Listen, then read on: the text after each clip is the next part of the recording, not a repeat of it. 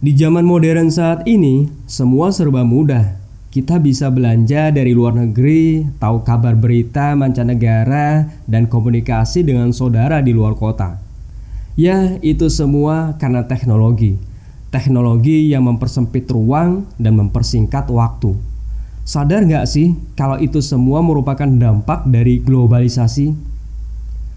Halo sahabat rumah belajar, pada kesempatan kali ini kita akan mempelajari materi globalisasi bersama Pak Fah, Duta Rumah Belajar Jawa Tengah. Apa sih globalisasi itu? Apa saja faktor pendorongnya dan bagaimana dampaknya? Hmm, kalian tahu nggak apa itu globalisasi? Globalisasi adalah meluasnya pengaruh kebudayaan dan ilmu pengetahuan ke seluruh penjuru dunia. Bisa dibilang globalisasi itu identik dengan global village, di mana batas antara negara menjadi pudar karena adanya teknologi dan informasi. Hmm, lalu kok bisa ya menjadi pudar?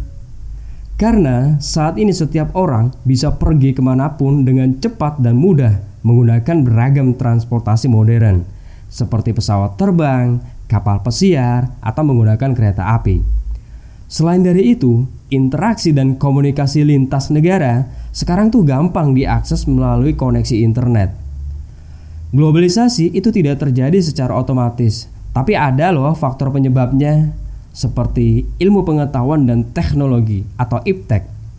Dengan IPTEK, akses informasi dan transportasi gampang dijangkau dengan cepat dan mudah. Dunia serasa tanpa batasan ruang dan waktu. Selain dari itu, dengan adanya pasar bebas, transaksi ekonomi lintas negara dapat dilakukan secara online.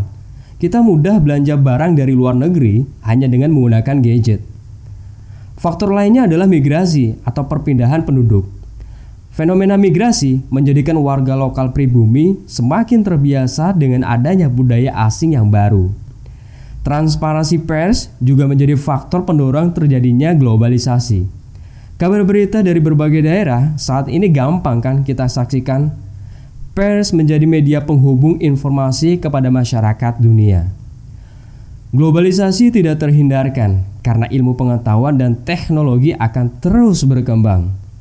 Lalu, bagaimana dampak globalisasi itu? Di sektor ekonomi, transaksi ekonomi menjadi lebih mudah dan efisien melalui e-commerce atau perdagangan elektronik. Akan tetapi menjadi masalah jika produk lokal tidak siap bersaing. Pasar tradisional ditinggalkan yang akhirnya menyebabkan pengangguran bertambah. Kemudian mengakibatkan kesenjangan meningkat di masyarakat. Nah, itulah tantangan yang harus dihadapi. Sedangkan dalam kehidupan sosial, masyarakat menjadi semakin modern. Segala kebutuhan dapat dipenuhi dengan mudah melalui teknologi. Akan tetapi menjadi masalah jika masyarakat tidak memfilter budaya asing, menelan mentah-mentah budaya luar negeri yang kadang tidak sesuai dengan budaya Indonesia. Hal ini akan mengakibatkan degradasi budaya, dekadensi moral, dan munculnya paham radikalisme. Bagaimanapun sebagai orang Indonesia, budaya lokal harus dilestarikan. Jadi, kesimpulannya adalah globalisasi itu adalah sebuah keniscayaan yang tidak mungkin terelakkan tapi kita wajib melestarikan budaya Indonesia. Oke okay guys, sahabat rumah belajar, kunjungi terus rumah belajar ya dan follow media sosial kami. See ya.